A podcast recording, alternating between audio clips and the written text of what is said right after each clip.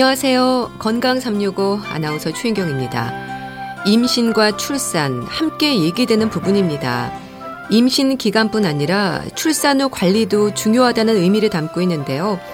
출산 후에 겪을 수도 있는 산후풍은 어떤 증상들을 말하는 걸까요? 출산 후 건강을 위한 산후풍, 한의학에서는 어떻게 설명되는지, 그리고 출산 후 임신 전의 몸으로 돌아가기 위해서 무리한 다이어트를 이어가거나 산후 우울증을 겪는 분들도 있다고 하는데요. 산후풍을 비롯한 출산 후의 관리 오늘 자세히 알아보겠습니다. 건강 365 최성수의 잊지 말아요 듣고 시작하겠습니다.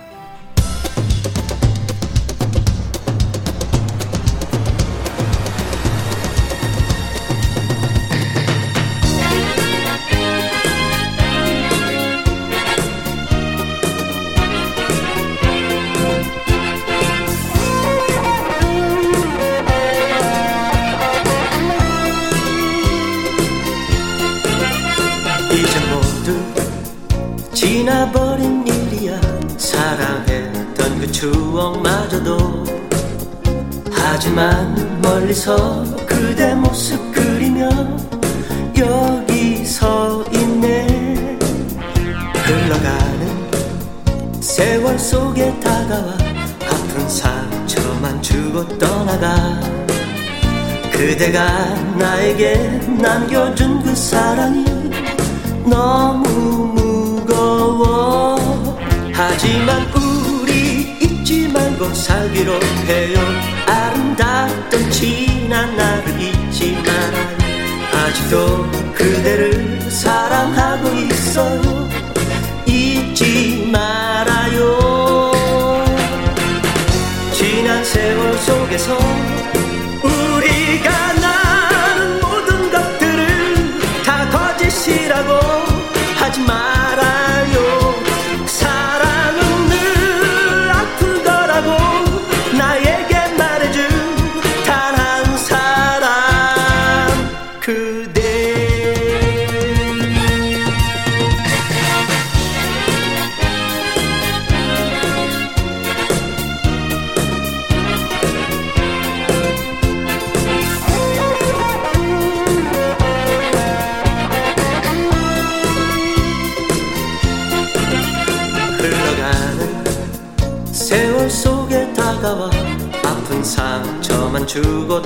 떠나가 그대가 나에게 남겨준 그 사랑이 너무 무거워.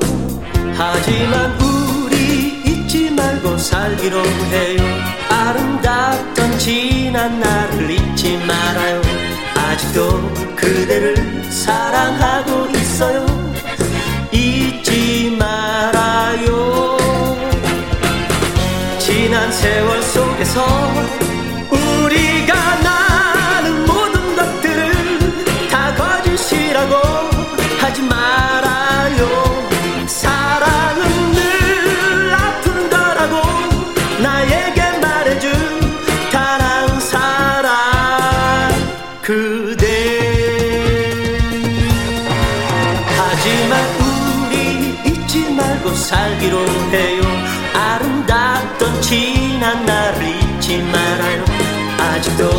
그대를 사랑하고 있어요. 잊지 말아요. 지난 세월 속에서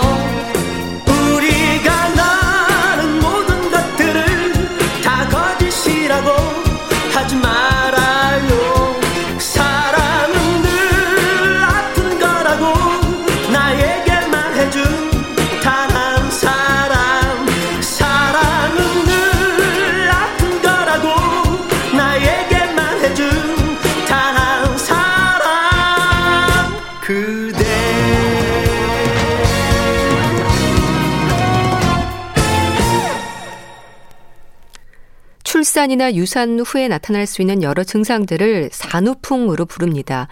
한자로 바람풍으로 표현하고 있어서 증상들에 대한 궁금증을 더하는데요. 경희대 한방병원 황덕상 교수와 함께 합니다. 안녕하세요. 네, 안녕하세요. 네. 교수님, 산후풍. 여성들에게는 부담으로 다가오는 단어인데요. 우선 가장 흔히 말하는 부분부터 확인해 주시면 좋겠습니다. 네. 산후풍은 평생 간다. 이 말이 맞는 건가요? 네, 아닙니다. 먼저 답부터 말씀드리고요. 네. 물론 이제 산후풍에 대해서 뭐 여러 뭐 인터넷이나 뭐 정보들 이런 것들에서 오래 간다, 평생 간다 이런 얘기도 있는데 어 꾸준히 잘 치료 받으시고 그 적절한 타이밍만 잘 맞추시면은 평생 가는 것도 아니고 치료도 잘 가고 산후풍이 없을 수도 있기 때문에 네. 꼭 자신감을 갖고 이제 꾸준한 치료와 관리를 필요하다 라고 먼저 말씀을 드리는데요. 아마도 이제 평생 간다는 이 말 자체가 나온 게 어떻게 보면 이제 굉장히 당혹스러워 하는 부분들이 많이 있거든요. 네. 왜냐하면 정상적인 그런 출산과 분만을 했는데 임신을 하고 출산하고 분만하고 그리고 과정을 다 겪었는데 너무나도 이제 우리 몸에서 그런 생리적인 몸의 변화들이 생겼기 때문에 걱정이 오는 거고 그리고 또 출산하고 나서 이게 다 회복이 안 될 것 같은 그런 불안감 때문에 더 이제 평생 오래 간다고 하는 말이 있는데요. 어 이런 경우들은 오히려 이제 예전에 이제 좀 뭐 관리를 잘 못하거나 적절한 치료 시기를 못했기 때문에 그런 이제 좀 계속 좀 나중에까지도 불편한 증상들이 오게 되는 거고 네. 그렇기 때문에 뭐 평생 간다고 얘기를 하신 분도 있고 또 한 차원에서는 옛날에는 이제 그런 몸 관리를 잘 못하다가 연세가 드셔가지고 나이가 들어가지고 산후풍 증상과 비슷한 그런 뭐 관절염이 온다든지 할 때 아 이게 산후조리를 못해서 그런 거야라고 하시면서 오히려 그게 평생 가는 것처럼 얘기를 하시는 그런 것이기 때문에 평생 가는 것은 아닙니다. 네. 산후풍, 바람풍으로 표현됩니다. 어떤 의미인가요? 네, 우리 뭐 한의학에서 얘기할 때 산후풍이라고 하면은 풍과 관련되는 거, 바람을 쏘여서 산후풍이 왔다 이런 증상들이 가장 많이 호소를 하시거든요. 네. 뭐 우리가 뭐 출산하시고 나서도 뭐 어디 뭐 병원에 뭐 아기 때문에 뭐 검진을 갔었는데 뭐 에어컨 바람을 잠깐 쐬고 뭐 아니면 뭐 지하철을 탔는데 뭐 출산 직후에 에어컨 바람을 쐬서 그 다음부터 이제 시리고 아픈 산아픈 증상이 왔었다 하게 되는 이 원인적인 차원에서 바람과 관련되는 그런 풍이 들어가는 거고 네. 또 증상에 있어서의 풍이라고 하는 건 이제 바람처럼 뭔가 이렇게 좀 신속하게 변 한다. 어느 날은 뭐 쑤시고 아프고 하다가 또 시리다가 또 땀도 났다가 뭐 열도 났다가 뭐 이런 것처럼 음. 증상들이 왔다 갔다 변하는 것도 이제 바람에 관한 풍이라는 그런 속성이 있는 거고 네. 또 우리가 산후풍이 있으시면 이제 몸에서 찬바람이 불어 불어온 것처럼 이제 증상들을 얘기하시는 분들도 있거든요. 뭐 무릎에서 뭐 바람이 나오는 것 같이 시려요라고 표현하시는 분들이 있는 것처럼 이렇게 그런 바람을 싫어하는 오풍 이런 증상들이 나타나기 때문에 이런 것들을 다 포괄해서 산후풍이라고 하는 그런 이름으로 붙이는데 사실 이제 산후풍이라고 하는 게 정확한 그런 병명은 아니고 네. 우리가 뭐 민간에서 흔히 쓰여졌던 그런 명칭인데요. 그러면 이제 이 산후풍이 그러면 질병명은 아니냐 그런 게 아니고 우리나라 의료보험 체계에서 이제 표준화된 진단명인 한국 표준 질병 사인 분류표에도 산후풍 산후풍이라는 병명 코드가 잡혀 있습니다. 아, 그렇군요. 네, 그러니까 이제 예전에는 이제 민간으로 쓰여 왔었는데 이런 질환에 대해서 많은 분들이 이제 호소를 하시고 또 이렇게 한의원에서 치료를 하기 때문에 어 서양 부인과적인 교과서에는 산후풍이 없죠. 그렇지만 한의학적으로나 또는 국내 그런 의료보험 체계에서는 산후풍 코드가 있을 정도로 어느 정도 인정 받는 그런 병이라고 할 수 있습니다. 그럼 산후풍의 증상을 느끼는 건 사람마다 증상의 정도가 다른가요? 그러니까 느끼지 못하는 분들도 계시고요. 그렇죠. 보통 이제 뭐 저희가 어 병원 저희도 병원에 있으니까 산후풍 때문에 오시는 분들은 있으시지만 네. 실제로 이제 출산하고 산후풍 증상 없이 그냥 잘 회복하시는 그런 분들도 있는데 어 조금 더 심하게 오시는 분들은 뭐 통증이나 또 오래 가시는 분들이 있고 또 이제 그런 게 없이 잘 회복되시는 분들도 분명히 있습니다. 네. 근데 이제 뭐 물론 이제 원인에 따라서는 다 다르지만 제가 볼 때는 조금 아무래도 어 조금 더 이제 젊은 나이에 분- 어. 임신과 출산을 하시게 되면은 네. 아무래도 이제 뭐 근력이나 회복력이 좋기 때문에 또 이제 조금 더잘 어, 그 심하지 않게 지나가시는 분들도 있고 또는 이제 평소에 이제 근육이나 운동 같은 거를 좀 꾸준히 하셔서 근력들이 좋으신 분들은 또 이렇게 오히려 첫째 때는 좀 안 오셨다가 네. 뭐한 둘째나 셋째쯤 돼서 이렇게 아 산후풍 증상 때문에 오시는 분들을 보면은 어 오히려 이렇게 뭐 똑같은 사람이라 그래도 계속 느끼는 게 아니라 오히려 내 몸 컨디션이나 내 몸 건강 상태에 따라서 산후풍이 있을 수도 있고 없을 수도 있습니다. 네. 산후풍으로 고생하는 분들은 뭐 허리, 무릎, 어깨, 손목, 발목 그러니까 모든 관절에서부터 찬바람이 들어오는 듯한 시림증을 느낀다는 건데요. 왜 그럴까요? 네, 이렇게 찬바람이 느끼는 증상들이 어떻게 보면 시리다고 하는 것은 일종의 뭐 감각 장애라고도 볼 수도 있고요. 네. 실제로 뭐 바람이 부는 건 아니죠. 뭐 음. 문을 꼭 닫고 있어도 혼자서 내 몸에서 이제 관절이 나고 찬바람이 나는 것 같고 시리다고 표현을 하시는 분들도 있거든요. 네. 그러니까 이제 그렇지만 내 몸에서 그런 감각적인 부분에서 뭔가 이상이 올 때는 이럴 때는 이제 자율신경 계통의 좀 실조증 우리가 가만히 있는데 갑자기 뭐 훅 더워진다든지 뭐 시리다든지 또는 뭐 혼자 가만히 있다가 긴장을 한다든지 뭐 이런 증상들이 와서도 나타나게 되고요. 네. 또 이제 또 하나는 우리가 이제 임신과 그런 분만 과정을 통해서 우리 몸에서는 골반 근육들이 변화가 오거든요. 어. 결국은 이제 골반도 벌어지면서 아기가 정상적인 분만을 하기 위해서 도와주는데 이럴 때 임신 기간 동안 우리 몸에서는 그런 호르몬 변화 때문에 그 우리 딱딱한 원래는 이제 딱딱하고 단단한 그런 인제 조직들이 있거든요. 골반뿐만 아니라 뭐 어깨 관절, 뭐 손가락 관절, 모든 뼈 마디 관절마다 단단한 인대들이 잡아줘야 되는데 네. 그게 약간 느슨해지는 그런 상태로 자연스럽게 변화되는 과정입니다.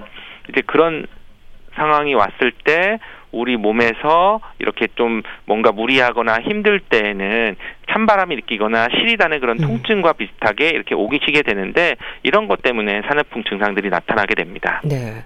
그러니까 안 아픈 데가 없을 정도로 쑤시고 저리고 으슬으슬 춥기도 하고 땀이 나는 분들도 계시고요. 증상들이 다양하던데 특정 증상들을 느끼는 건가요? 아니면 대부분의 증상을 경험하는 건가요? 네, 아무래도 이제 우리가 출산하신 상황에 따라서 조금씩 이제 다르실 수도 있거든요. 네. 뭐 예를 들면 자연분만을 하신 분들도 있고 또 자연분만을 하셨다고 하더라도 뭐 정말 짧은 시간 동안 금방 순산을 하시는 분들도 있고 정말 힘들게 이제 힘을 오래 주고 또는 뭐 분만하실 때 허리를 틀어난다고 하죠. 오히려 허리가 굉장히 많이 아프거나 뭐 밑이 빠질 것처럼 통증이 어. 있거나 또는 출혈이 너무 심하게 많이 있으신 분들도 있으시고 또는 예. 제왕절개 하면 그런 몸 상태가 다 다르기 때문에 그런 거에 따라서 오히려 통증 부위도 좀 다르고요. 뭐 배가만 아프시다는 분들도 있고 오히려 뭔가 이렇게 잡느라고 손목이 아프시다고 하는 분들도 있고 네. 또 이제 뭐 허리가 아프시다고 할 수도 있고 음. 또 그런 반면에 또 이렇게 전신 증상적으로 땀이 너무 많이 난다든지 오히려 뭐 부종이 잘 안 빠져가지고 뭐가 아프다든지 또는 뭐 그런 정신 신경적인 증상들 쪽으로도 다양하게 좀 나타날 수가 있어서 네. 그런 경우는 이제 좀 어 컨디션이나 뭐 분만하는 과정 중에서 있었던 그런 뭐 다른 이벤트가 있었다든지 하는 거에 따라서 조금씩은 다 다양하게 증상들이 나타나십니다. 네. 그리고 또 피로감에 어지럽고 두통, 메스꺼움과 같은 증상으로도 힘들어하던데요. 산후풍으로 인한 증상들 교수님 가장 흔하면서도 살펴야 하는 부분이 뭘까요? 네, 아무래도 이제 보시면 이제 통증들이 있느냐 없느냐죠. 그래서 네. 뭐 전신적으로 아프냐, 뭐 어느 하는 쪽이 아프냐, 뭐 아래쪽이 뭐 빠질 것처럼 아프냐, 뭐 꼬리뼈 부위가 아프냐, 어. 뭐 관절 부위가 아프냐, 뭐 치골 서해부 부위가 아프냐 이런 것들을 또 볼 수도 있고요. 네. 또 전신적으로는 이제 뭐 기운이 없다든지 또 땀이 많이 나느냐, 또는 뭐 부었느냐, 또는 뭐 미식거리고 하는 것들이 있느냐, 또는 이제 우리가 임신과 관련돼서 뭐 변비도 생길 수도 있고 오히려 좀 치질 같은 것들도 좀 생기실 수도 있거든요. 이제 그런 것들 증상들이 음. 좀 있느냐 없느냐도 보고 이제 어떻게 보면 또 이제 출산하고 나서 피도 좀 많이 흘리고 해서 뭐 어지럽거나 뭐 두근거리거나 좀 뭐 불안하거나 우울감이나 이런 것들 좀 있는 것처럼 네. 이것뿐만 아니라 우리가 뭐 밥을 잘 먹느냐 안 먹느냐 실이냐 뭐 여러 가지 여러 가지 증상들을 다 이렇게 문진을 통해서 확인을 하게 됩니다. 네. 그런 증상들뿐 아니라 이 산후 우울증이라는 말이 있을 정도로 또 심리적인 부분에서의 배려도 필요할 것 같은데 어떻습니까? 네, 사실 굉장히 산후풍이라고 할 때 중요하게 생각하는 부분이 바로 이제 산후 우울증입니다. 네. 기본적으로 우리가 그냥 뭐 통증이 있거나 그런 것보다도 오히려 정말 이제 심각한 그런 문제가 생기는 경우들이 간혹 있는데 이제 산후 우울증 때문에 올 수가 있거든요. 근데 이제 보통 일반적으로 오시는 거는 산후 우울증까지는 아니고 뭐 baby blues라 그래서 네. 산후 우울감 정도로 우울감 정도. 네, 우울감 정도. 우울감이라고 하면 한 일주일 정도 내외로 좀 이제 잠깐 오셨다가 당연히 이런 경우는 뭐 기운도 없는데 또 뭐 출혈도 있고 당장 뭐 손 손 관절도 아픈데 또 육아는 해야 되고 하다 보면은 어떻게 보면 또 내 몸이 회복되는 것도 좀 더뎌지고 하면 네. 좀 우울증도 올 수도 있고 뭐 이렇게 우울감도 올 수도 있고 뭔가 좀 불안하기도 하고 잠도 못 자고 이제 이런 분들이 오게 되는데요. 이럴 때는 이제 출산하고 나서 이제 어느 시기가 오면은 이제 와도 뭐 일주일 정도 지나면은 좀 뭔가 회복이 되고 옆에서 도와주면은 어 개선이 되는 것들은 이제 baby blues 뭐 산후 우울감이라고 할 수 있는데 네. 만약에 이제 평소 에 우울증 소견이 있었다거나 아니면은 이제 그런 치료 경력이 있으신 분들이나 하실 때에는 산후 우울증이 오시는데요. 이런 경우는 이제 심한 경우에는 절대로 이제 혼자 두지 마시고 가족들이 좀 항상 같이 있어 주셔야 됩니다. 어, 같이요. 네, 그안 그러면 이제 뭐 다른 이제 큰 이제 사건들이 좀 나올 수도 있기 때문에 그런 이제 산후 우울증은 좀 어, 조심해서 잘 보셔야 되고 필요한 경우는 뭐 입원 치료를 하시거나 정신과 치료를 꼭 받으셔야 되는 부분들이고요. 근데 이제 어떻게 보면 우리가 산후 우울감, 산후 우울증이나 이런 것들이 오는 것이 정신적인 것뿐만 아니라 육체적으로 내가 너무 힘드니까 이렇게 오시는 부분도 분명히 있거든요. 네. 그렇기 때문에 우리가 어 육아하는 과정에서는 어 산모만 뭐 혼자서 하는 것이 아니라 남편도 산모 어 육아를 하는 데는 반반 또는 반 이상 꼭 책임을 져야 되는 거고 또는 뭐 가족 누구든지 좀 도와주면서 네. 뭐 직접 뭐 시간을 많이 내지 못하더라도 항상 배려를 해주고 챙겨주는 그런 과정들이 꼭 필요한 것입니다. 네. 산후풍의 증상이 워낙 다양해서 진단의 기준이 좀 있어야 하지 않을까 싶어요. 뭐 혈허, 신허, 풍한, 어혈 어려운 이름으로 설명이 되던데요. 네, 그렇죠. 지금 이제 뭐 혈어하다, 신어하다 이런 것들은 어떻게 진단명보다는 이제 우리가 약을 쓰거나 치료하는 방향을 결정할 때 우리가 변증에 따라서 이렇게 얘기를 하는 부분이고요. 네. 물론 이제 산후풍은 이제 어, 한의학에서 얘기할 때 기본적으로 이제 출산 후에 뭐 6주가 지나 정도, 그러니까 6개 월 이내에 그런 증상들이 생기는데 이럴 때 뭐 관절도 아프고 또는 뭐 자율신경계통 기능에 이- 이상, 뭐 땀이 많이 난다든지 시리거나 아프거나 뭐 이런 증상들이 좀 나타나는 그런 산욕기 내에서 왔을 때 그런 어, 증상들을 산후풍이라고 얘기를 하게 됩니다. 네. 그래서 어떤 증상들이 뭐 하나 두 개가 있다 뭐 이런 거보다는 그런 출산 후에 그런 시기 어, 일정 기간 안에서 그런 것들이 이제 발병했을 때 산후풍이라고 얘기를 하고 뭐 이제 1년이 지 났는데 뭐 증상들이 있다고 해서 이게 산후풍이냐 그럴 때는 오히려 그건 이제 다른 뭐 관절염이나 다른 문제로 좀 이제 보셔야 되는 것들이 있습니다. 네. 그럼 산후풍으로 고생하는 기간이랄까요? 특히 산후 언제까지는 특히 조심해야 한다거나 하는 부분이 있을까요? 네, 이럴 때 이제 제가 가장 그 환자분들에게 첫 번째 설명드리는 것 중에 하나인데요. 네. 산후조리는 때가 중요하다. 타이밍. 네. 근데 이제 우리가 어 3주, 3개월, 6개월 요렇게 보통 보는데요. 네. 우리가 뭐 3주 그러면 뭐 3, 7일 그래서 뭐 21일 3주 기간 동안 뭐 목욕도 하지 마라 옛날 같으면은 머리도 감지 마라 뭐 외출도 하지 마라 이런 정도가 했었는데요.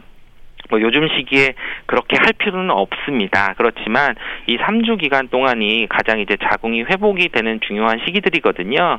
보통 뭐 4에서 6주 정도가 자궁이 회복이 되고 그러니까 이럴 때는 이제 오로도 많이 나오게 되고 그런 출혈도 있기 때문에 네. 뭐 무리하거나 그러면 이제 갑자기 뭐 산후 출혈이 있으면 또 그것 또한 이제 위험한 상황이 되니까 특히 이제 조심해야 되는 시기이고요.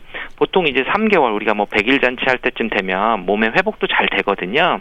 결국 이제 황금의 3개월 그러 는데 요때까지는 어떻게 보면 우리 몸이 회복되는 시간입니다. 네. 그러니까 이 시기에는 너무 빠르게 다이어트를 한다든지 체중을 뭐 감량하기 위해서 많이 노력을 하는 것보다는 오히려 좀 적절히 영양 섭취도 하고 잘 먹으면서 충분히 이제 기운을 좀 회복하는 그런 시기가 3개월 정도가 보게 되는 거고요. 네. 그리고 이제 6개월이라고 하는 시기들은 우리 몸에서 이제 뭐 체중도 회복이 되는 시기가 한 6개월 정도라고 얘기를 하고요. 그리고 어 아까 골반이나 이런 데 인대들이 늘어나고 호르몬 변화 때문에 벌어졌던 그런 골반들이 이제 단단해지면서 자리를 찾는 시기들이 또 6개월이 됩니다. 그렇기 때문에 요 6개월 이내에 뭐 관절통이나 골반의 위치 그러니까 이제 그런 분도 계시거든요. 뭐 살은 다 빠졌는데 어 골반에 이제 청바지는 잘 안 맞아. 네. 그러면은 이제 골반이 아직 벌어져 있는 상태가 되는 아. 거니까 이제 이런 것들을 회복시키는 시기들이 6개월이 되기 때문에 네. 그 전에 좀 어, 회복을 시켜야 되는 6개월까지는 좀 산후에 주의를 하시고 뭔가 꾸준히 관리가 꼭 적극적으로 필요한 시기라고 할 수 있습니다. 그래서 뭐 우리 산후풍 오시는 분들이 6개월 이후에 오시는 분들도 계신데요. 그럴 때는 좀 치료 기간이 좀 더 길어지는 그런 경향을 볼 수 있습니다. 그럼 산후풍에 대한 제대로 된 치료가 이어지지 않을 때 어떤 위험이 있을까요? 어, 아무래도 이제 처음에 물어보신 것처럼 어, 산후풍이 평생 가는 것처럼 아. 이제 통증들이 좀 이제 오래 이제 지속되는 경우들도 좀 있으시고요. 그리고 뭐 통증이 있다든지 뭐 관절 쪽에 있다든지 또는 시리고 아픈 것 때문에 좀 일상생활이 좀 굉장히 좀 어려워진다든지 네. 또는 뭐 살이 안 빠진다든지 여러 가지 그런 불편한 증상들 때문에 굉장히 힘들어 하시는 분들이 많이 계십니다. 네.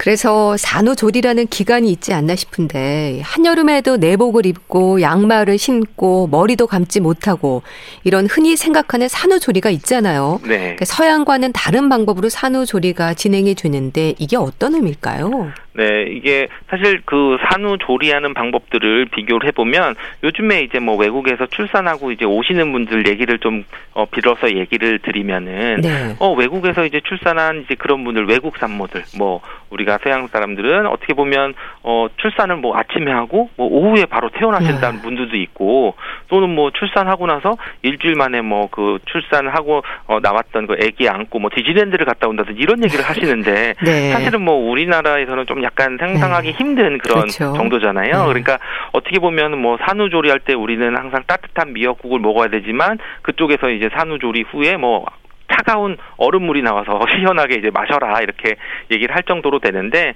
결국은 어떻게 보면 우리가 서양 사람, 동양 사람에서 기본적인 뭐 체력의 차이도 있고 네. 또 근력의 차이도 있고 골반이나 인대들의 그런 강한 정도의 차이가 분명히 있는 것 같습니다. 그래서 아무래도 이제 우리 물론 최근에는 운동도 많이 하고 서구화된 체형들이 많이 있지만 여전히 우리가 가지고 있는 거는 좀 따뜻하게 몸을 해주고 따뜻한 거를 먹어주고 그리고 뭔가 이제 허한 거를 보호해주는 그런 음. 것들이 산후조리에는 꼭 필요한 그런 것들이고요. 네. 또한 우리가 육아하는 과정에서도 어떻게 보면 좀 더 따뜻하게 이렇게 보살펴주는 그런 것들이 문화적으로 있기 때문에 그런 차이들이 크게 나타나는 것 같습니다. 네.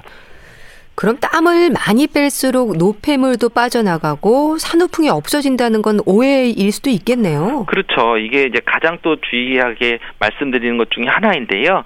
제가 그냥 예를 뭐 드는데 우리가 어, 임신 출산 과정, 어, 출산하고 나는 과정들이 정말 몇 시간 동안 뭐 땀도 빼고 기운도 쓰고 피도 흘리고 하는 그런 상태인데 네. 만약에 우리가 뭐 꼭 출산 환경은 아니더라도 내가 정말 과로를 한 다음에 사우나 가서 한 시간 동안 땀을 빼라고 하면은 사실은 굉장히 배고프고 힘든 음, 상황에서 땀을 힘들죠. 빼면은 음. 정말 지치거든요. 네. 결국 이제 그런 것처럼 우리 몸에서 산 후에는 기본적으로 허증이라고 하는 부족한 상태인데 거기에 노폐물이 나가는 거를 빼는 거는 그냥 자연스럽게 나가게 두는 거지 억지로 이제 몸을 너무 뜨겁게 한다든지 억지로 땀을 뺀다고 하는 것은 오히려 이제 뭐 한의학에서 표현할 때는 이제 땀도 일종의 피라고 할 정도로 피를 억지로 이제 나가게 해주는 그런 거기 때문에 네. 오히려 몸이 더 힘들고 오히려 산후풍이 더 어, 무리되게 더 올 수가 있고 하는 그런 어 그런 증상들이 심해지시는 분들도 분명히 있기 때문에 오히려 이제 너무 땀을 흘려서 내 몸에서 이제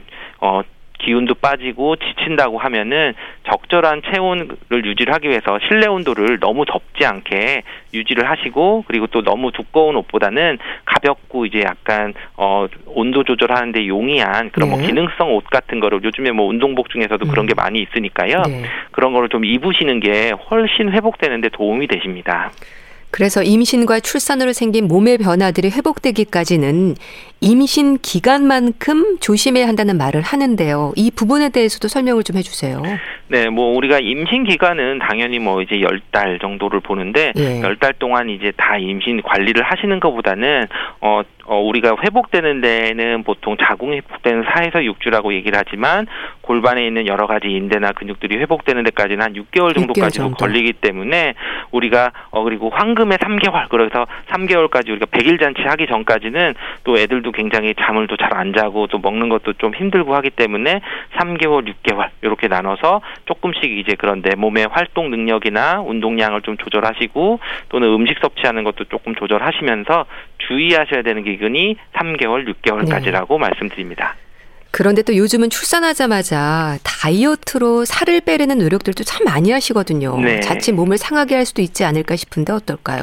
그렇죠. 우리가 어 출산하시고 뭐 정말 일주일 만에 뭐 살 다 빠지고 나는 옛날보다 더더 많이 빠져서 건강하다고 얘기를 하시는 분들이 간혹 계시는데 네. 어 어차피 우리가 출산하고 회복되는 기간은 3개월, 6개월인데 그 기간 동안 쭉 보면은 초기에 살이 많이 빠졌다는 거는 그만큼 어 출산하는 과정이 힘드셨다는 얘기거든요. 아. 그러니까 뭐 출혈도 많았고 기운도 많이 쓰고 그리고 너무 힘들어서 밥도 잘 못 먹고 또 예. 육아하는데 힘들기 때문에 살이 빨리 빠지는 거라고 생각을 하시는 게 좋습니다. 그래서 오히려 이런 분들이 적절한 영양, 영양 공급도 안 되고 휴식이 안 되면은 한 2, 3개월 때쯤 돼서 더 힘들어 가지고 아. 오히려 이제 살이 그때 이제 거꾸로 찌시는 어우 난 아무것도 못 하겠어 뭐 운동도 못 하겠어 해서 오히려 어 적극적으로 골반이 회복이 되면서 운동을 해야 되는 시기에 운동을 못 하게 되면은 네. 내 몸의 통증도 그때 생기면은 더 오래 갈 수 있고 그리고 살도 오히려 다시 찌기 시작하면은 이때는 오히려 이제 근육량이 빠지고 지방이 축적되는 그런 시기이기 때문에 네. 오히려 더 이제 살이 찔 수가 있어서 저는 이제 초기에 급속하게 살을 음. 빼는 것보다는 오히려 3개월 이후에 우리가 3개월 전까지는 이제 어떻게 보면 체력 회복기라고 보시면 되고 그리고 3개월에서 6개월 사이가 어떻게 보면 체격 회복기 내 몸이 골반도 좋아지고 근력도 좀 운동도 하면서 강하게 되는 그런 시기들의 체중을 좀 빼는 그런 노력을 해야 되는 거고요. 네. 정말로 우리가 뭐 음식 같은 거를 절제하면서 뭐 다이어트 관련된 적극적인 그런 방법을 쓰는 것은 6개월 이후에 조금 더 해주시는 게 도움이 되고요. 네. 그리고 물론 이제 그런 적정 체중이라고 하는 것은 우리가 임신 전에 자기의 그런 체질량 지수 비만도에 따라서 조금 이제 조절하셔야 되는 거기 때문에 임신하기 과정, 임신을 준비하는 과정부터 약간의 그런 체중을 조절하거나 적정 체중을 만드시면은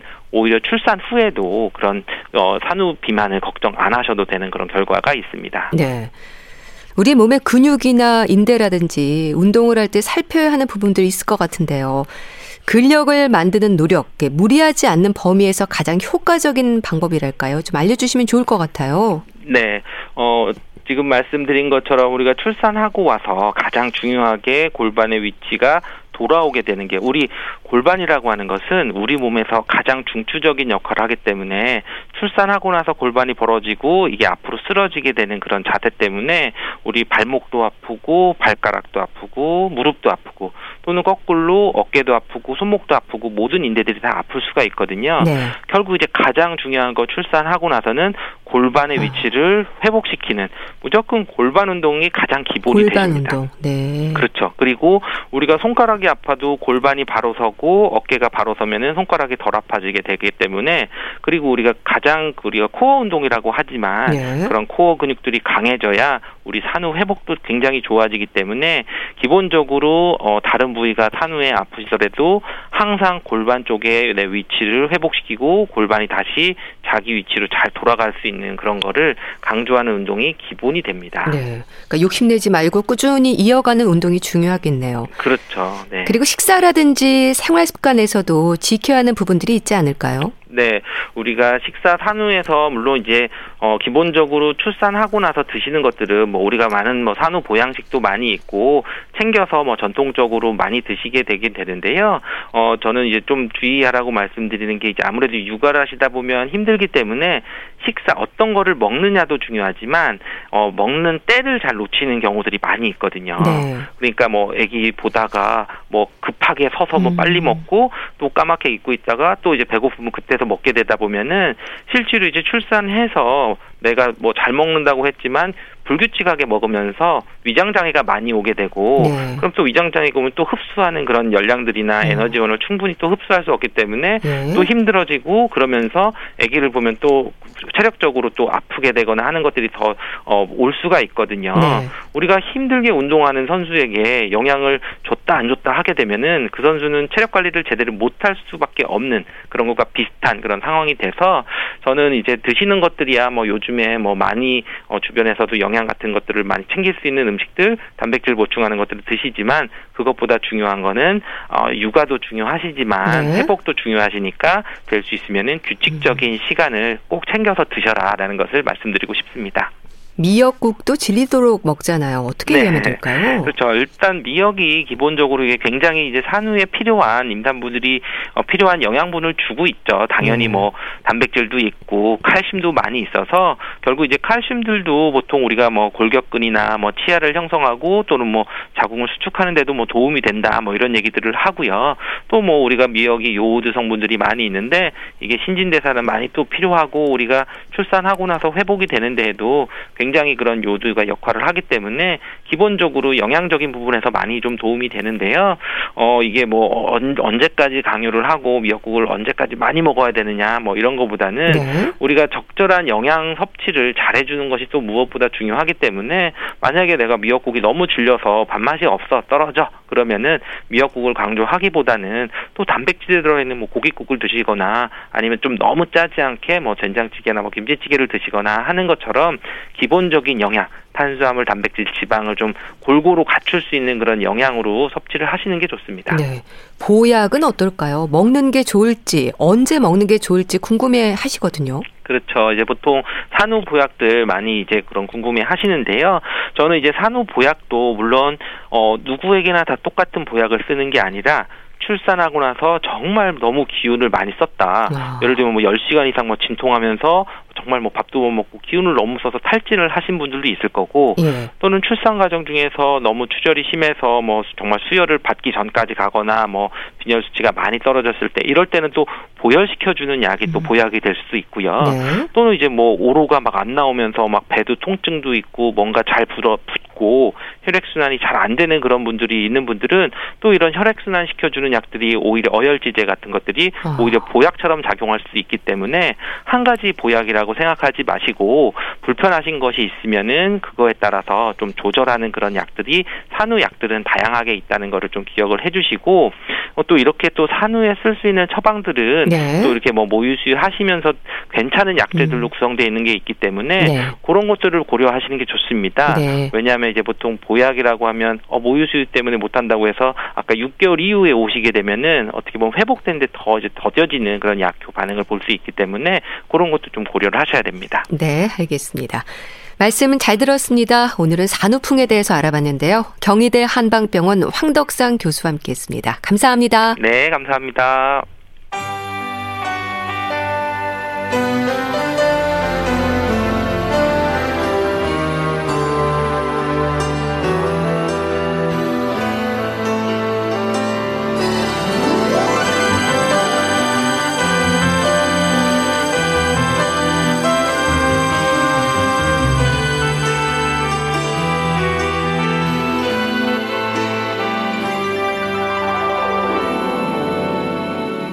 나를 어떻게 생각하냐고. 너는 내게 묻지만 대답하기는 힘들어. 너에게 이런 얘기를 한다면 너는 어떤 표정 지을까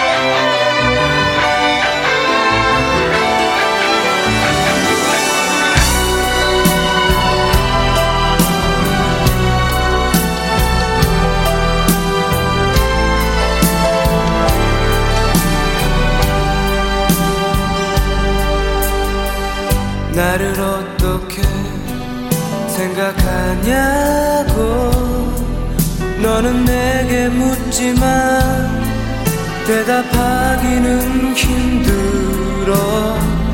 너에게 이런 얘기를 한다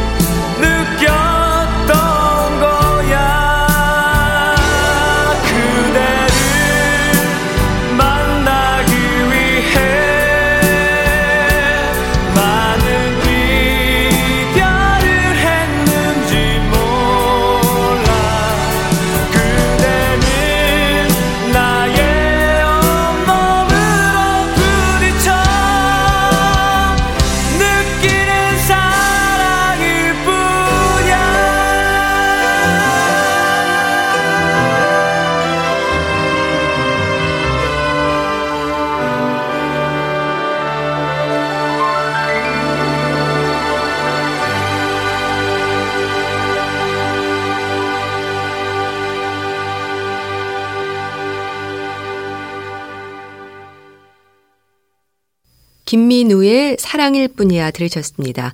여러분께서는 지금 KBS 라디오 건강 365 함께하고 계십니다.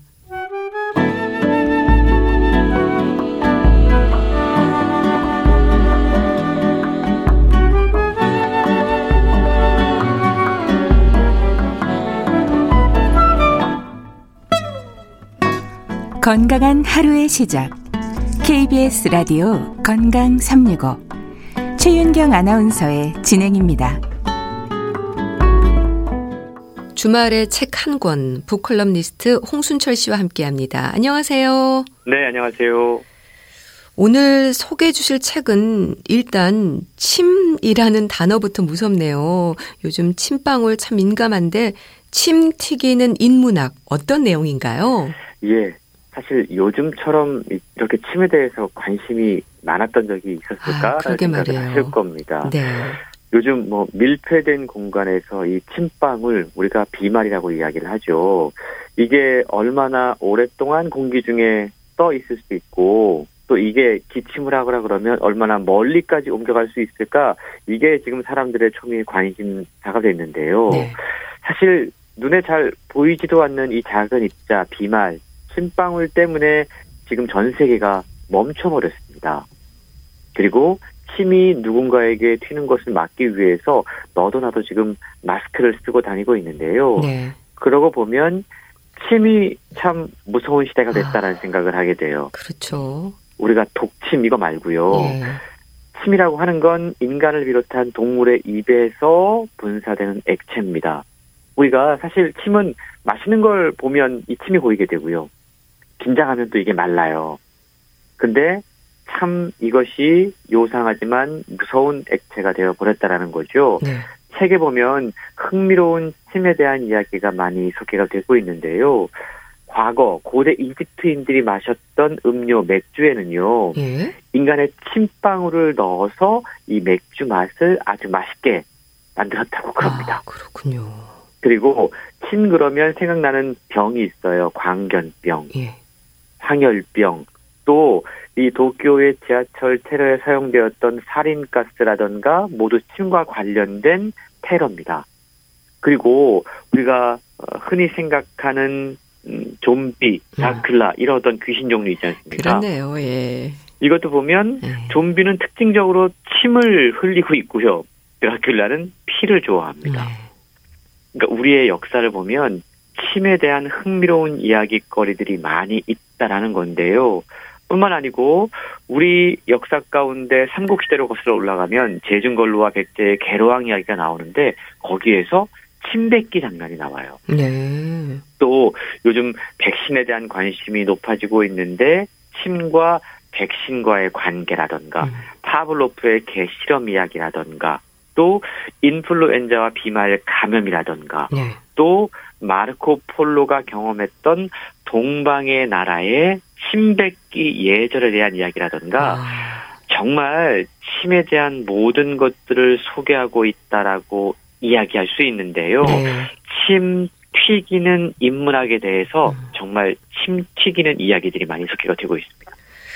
참 침에 대한 모든 거, 침이 참 많은 걸 담고 있나 봐요. 그런데 그렇습니다. 침 튀기는 인문학, 뭔가 좀 철학적인 내용들이 가득할 것 같은데 어떻습니까? 근데 저자는 응급의학과 전문이라면서요. 그러게 말입니다. 이 저자의 이력이 참 재미있는데요.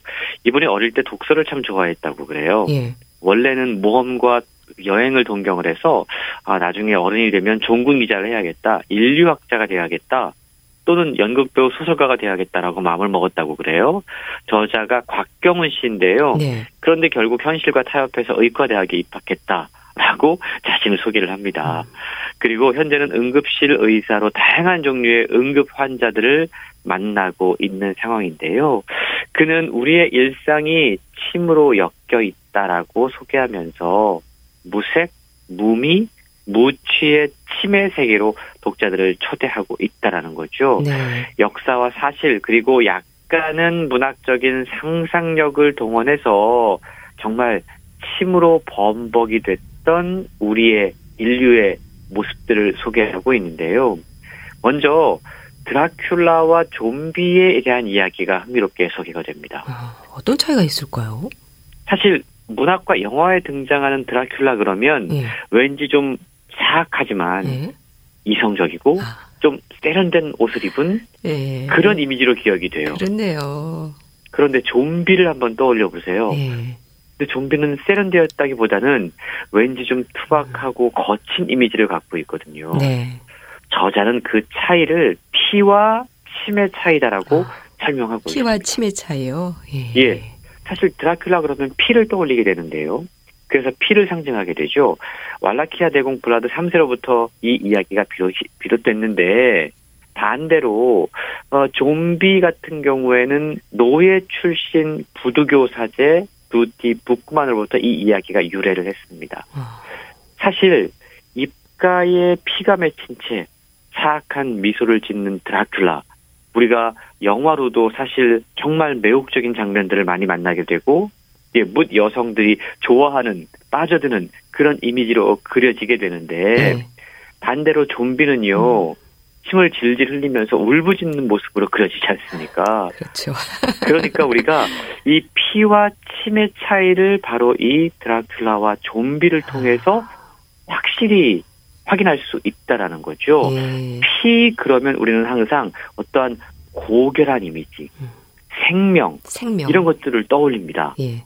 그런데 침은 그것과는 약간은 다른 좀 더럽거나 모욕적이거나 이러한 의미를 떠올리게 되는데 그 차이가 어디서 왔는가를 추적하는 것도 상당히 흥미로운 작업이 될 수 있다라는 것이죠. 그러고 보니까 침에 대해서는 그리 긍정적인 표현들이 얼른 떠오르진 않는데요. 근데 사실 침이 의학적으로는 중요하긴 하죠.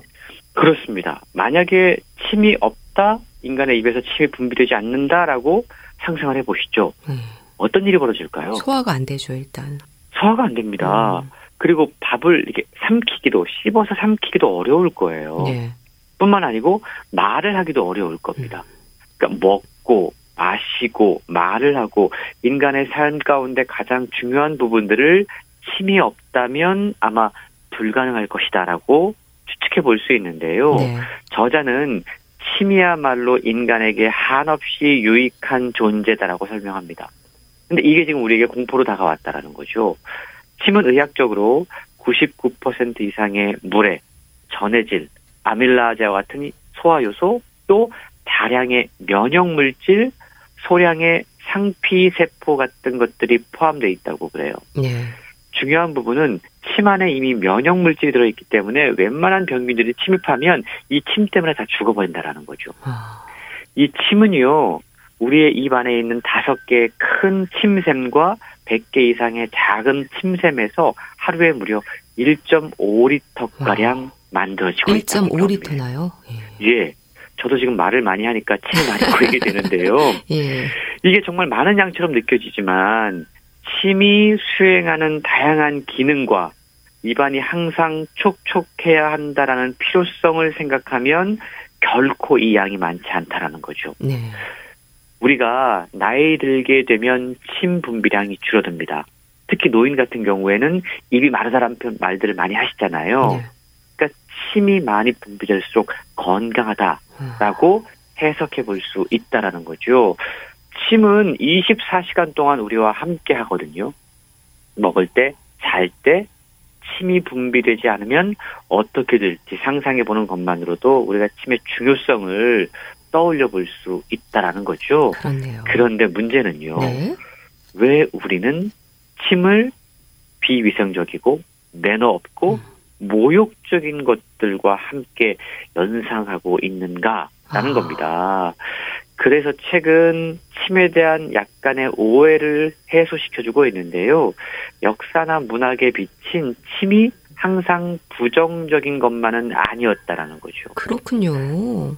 고대 이집트인들은요, 잘게 찢은 빵과 물이 든 통 속에 인간의 침을 뱉어서 맥주를 만들었다고 그럽니다. 예. 이 침에 포함되었던 아밀라제와 일부 미생물이 함께 발효를 하고 발효를 촉진시킴으로써 상당히 독특한 향까지 만들어냈던 그런 역사가 있다라는 거죠. 네. 그 역사 속에서 항상 침이 부정적인 것만은 아니었군요. 그래도 요즘 감염병 중에는 상당수가 침을 통해서 전염이 되다 보니까 마스크가 강조가 되고 또 강조가 되는데 침이 또 어떻게 보면 참 위험한 물질이기도 해요. 그렇습니다. 이 침이 위험할 수 있다라는 건 인간뿐만이 아니고 짐승이나 동물 같은 모든 생명체에게도 해당이 됩니다. 아, 짐승에게도요. 예. 우리가 잘 알다시피 황열병, 말라리아 이런 전염병들이 모기의 침을 통해서 옮겨진다라는 거 잘 알고 있지 않습니까? 네. 모기의 침을 통해서 동물들에게 인간들에게까지 옮겨질 수 있다는 거고요. 관 광견병 역시 이 이거에 짐, 이 복균한 짐승에 의해서 이제 감염이 되는데 사실은 주된 감염원이 개잖아요. 개요. 네. 광견병은 예전에는 발병하면 100% 사망하는 무서운 병이었다고 그럽니다. 그래서 개나 인간이나 할 것 없이 이 병에 걸리게 되면 핏발선 눈에 침을 질질 흘리는 모습으로 예, 이 병의 끔찍한 이미지가 더욱더 강화됐다라고 책에 소개가 되고 있고요. 예. 책에 소개된 가장 위험하고 무서운 침은 독사의 침이에요. 아, 독사의 침이요. 네. 이 부분에서 저자는 상상력을 약간 발휘하는데요. 우리가 클레오파트라가 코브라에게 물려 죽었다라는 설이 있지 않습니까? 예. 뭐 여기에는 의문의 여지가 있긴 하지만 어쨌든 코브라의 도구로 자살하는 것만은 분명히 보입니다. 그리고 저자는 그것은 현명한 선택이었다라고 이야기를 해요. 아, 왜냐하면 의학적으로 코브라에 물리게 되면 사망 원인이 독가스를 흡입했을 때와 같은 갑작스러운 심장마비, 호흡근 마비 때문에 갑작스럽게 사망한다고 그래요. 그렇군요. 근데 코브라가 아닌 예. 예를 들어 살무사 같은 독사에게 물리게 되면 이 독의 성분이 달라서 사망 원인이 달라집니다. 괴사, 아. 혈액 응고장애, 장기 출혈 예. 이렇게 돌아가신 분들은 상당히 끔찍한 모습으로 사망하게 된다는 아, 거죠. 그렇군요. 그러니까 죽는 순간에도 여왕다운 아름다운 품위와 음, 어떤 그런 것들을 유지하고 싶었던 클레오파트라가 네. 코브라의 침 독을 선택한 것은 당연한 것인지도 모르, 아. 모른다라고 책은 또 흥미롭게 소개하고 있습니다. 참 재밌네요. 근데 문득 침이 언제부터 그렇게 모욕적인 의미로 표현되었을까 궁금해지기도 하는데 책에 소개가 되고 있습니까? 예, 아주 오랜 역사를 지니고 있더라고 그래요. 예. 우리가 이 구약 성경에도 보면 누군가를 혐오하거나 모욕할 때 침을 뱉는 장면들이 여러 등장합니다. 뿐만 아니고요. 우리 역사에서도 침이 모욕을 상징하는 의미로 오래전부터 등장을 했다고 그래요. 네. 앞서 잠깐 설명드렸던 제중걸로와 계로왕 이야기인데요. 백제 계로왕은 475년에 고구려 장수왕이 백제를 공격한 남벌 전쟁의 최대 피해자였습니다. 네. 그래서 계로왕은 당시에 수도 한성이 고구려군에 의해서 점령당하자 도망을 다니죠.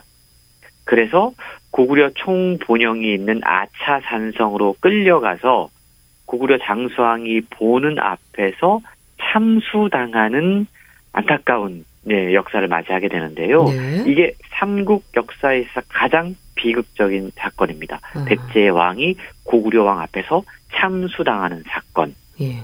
그런데 이때 이 백제 왕 계로 왕을 참수했던 장본인이 아이러니하게도 백제 장수 출신이었던 재증걸루란 아, 인물이었다고 그래요. 그렇군요. 원래 재증걸루는 백제 사람이었는데 계로 왕으로부터 핍박을 당하자 고구려로 망명을 했습니다. 네. 그리고 그 이후에 이 고구려 장수왕의 남벌 전쟁 때 내가 백제를 잘 아니까 내가 앞장서겠다. 라고 해서 백제 수도 한성 공격에 선봉했었던 인물이었더라요. 예.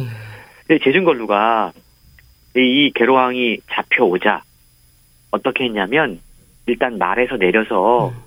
자신의 옛 임- 임금이었잖아요. 네. 일단 절을 한번 했다고 그럽니다. 예.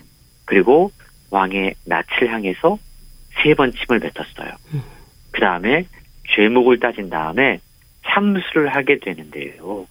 그러니까 이 역사의 장면을 보더라도 모욕의 의미로 이미 우리의 삼국 시대 때부터 침이 사용됐다라는 네. 걸 확인해 볼 수 있다는 겁니다. 아, 쭉 이야기를 들어보면 피는 늘 고귀하게 여겨진 반면 예. 인간의 몸에서 나오는 똑같은 침은 늘 천대 받아 왔는데요. 저자는 그래서 마지막 부분에 이렇게 이야기를 하고 있어요. 네. 어쩌면 우리가 그래서 지금 음. 침의 역공을 받고 있는지도 모른다. 아, 라는 건데요. 네. 침에 대해서 우리가 다시 한번 생각해보는 그런 계기가 됐으면 좋겠습니다. 네. 침에 대해서 늘 부정적으로 좀 생각해 왔는데 말씀하셨듯이 다시 한번 생각해 보는 그런 흥미로운 시간이었네요. 자, 오늘은 침 튀기는 인문학 소개해 드렸는데요. 북컬럼니스트 홍순철 씨와 함께 했습니다. 감사합니다. 고맙습니다. 이선희의 추억의 책장을 넘기며 보내드리면서 인사드릴게요. 건강365 아나운서 최인경이었습니다. 고맙습니다.